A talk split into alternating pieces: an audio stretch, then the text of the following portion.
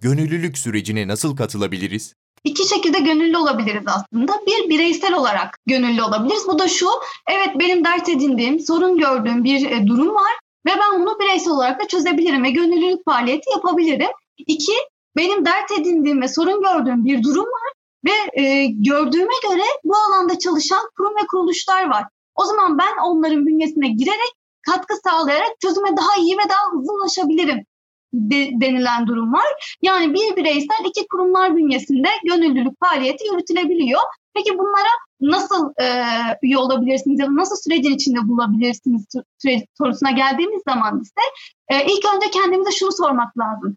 Ben ne yapmak istiyorum? Ben e, neyi sorun gördüm ya da benim dertlendiğim konu ne ki ben gönüllü olmak istiyorum? İlk önce kendimize bunu sorup daha sonrasında benim uzmanlık alanım ne? Ben ne sevebilirim? Ben bu süreci, bu soruna e, ne katabilirim?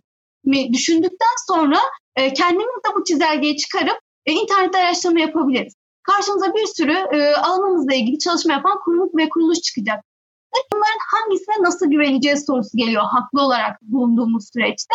Bunu şu şekilde yapabiliriz. Bakanlığımızın Sende Gönül Ver platformunda birçok kurum ve kuruluş gönüllü çağrısına çıkıyor. İlk adımınızı oradaki e, işte bakanlığımızın da onayladığı güvenilir kurumlarda başlayabilirsiniz. Daha sonrasında süreç içinde e, girdikten sonra birçok e, gönüllülük üzerine çalışan kurum ve kuruluşu tanımış oluyorsunuz, tanımaya başlıyorsunuz. Eğer içinde bulunduğunuz kurum sizi tatmin etmiyorsa ve sizin hayalini kurduğunuz gönüllülük fırsatını size sunmuyorsa o zaman o süreçte tanıdığınız ve güvendiğiniz kurumlara geçiş sağlayabilirsiniz. Ya da e, hiçbir kurum benim kapasitemde, benim hayalimi kurduğum sürecin içinde ilerlemiyor. O zaman ben yeni bir sivil toplum kuruluşu kurabilirim. Ben yeni bir dernek kurabilirim ve e, bunu kendi e, hayallerim çerçevesinde güzelleştirip insanlara ulaşabilirim.